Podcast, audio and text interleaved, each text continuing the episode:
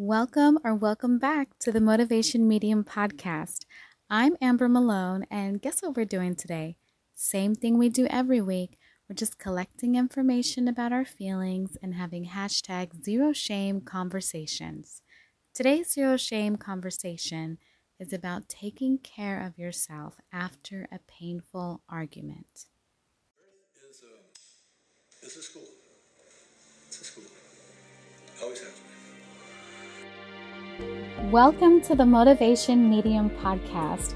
I'm Amber Malone, and every week I'll share helpful ways to overcome shame and gentle reminders about embracing self love. Together, we'll become more curious about our feelings and our human experience. Visit motivationmedium.com for more self love tools.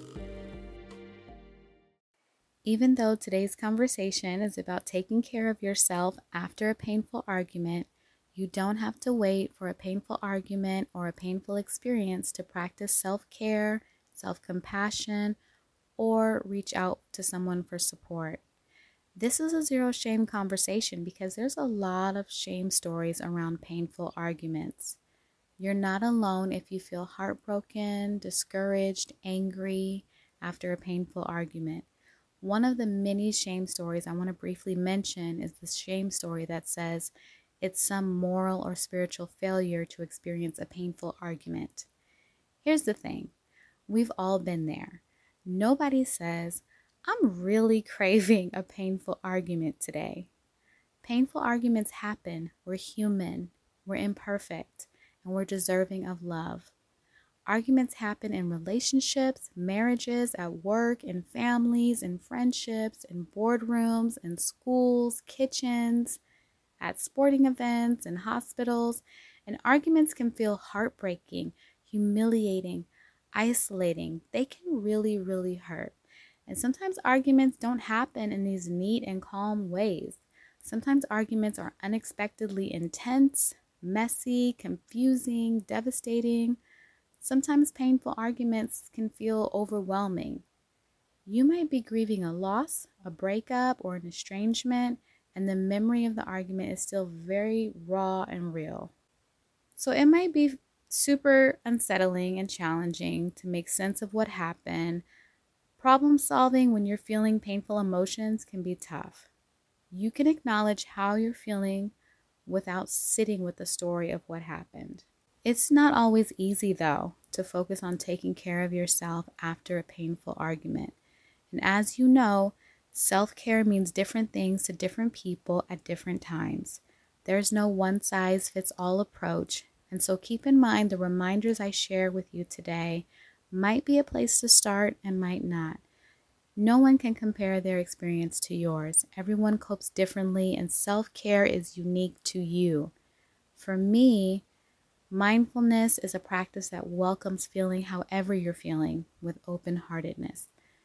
You are allowed to treat yourself with kindness while your heart is aching, while you're angry, while you're frustrated.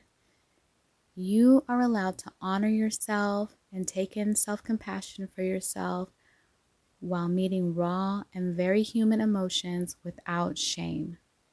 You are allowed to feel seen, heard, and deeply connected to yourself without expectations of how that should look, how it should feel, or how it should sound. However, you're feeling right now is nothing to be ashamed of. You can feel vulnerable, agitated, annoyed, and afraid, and still be loved. And it doesn't make you too much, or too much to handle, or too sensitive. Your needs are valid. How you're feeling is always valid.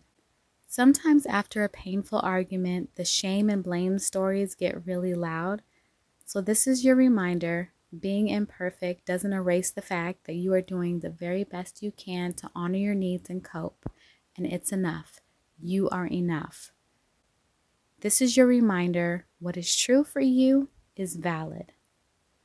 This is your reminder you are allowed to hydrate yourself.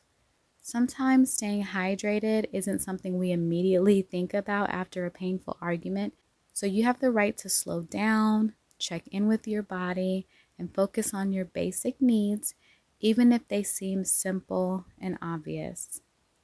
This is your reminder you're still a valuable person if you're struggling and hurting. This is your reminder it's okay to take your time. Sometimes, after a painful experience or argument, everyday tasks feel like a lot.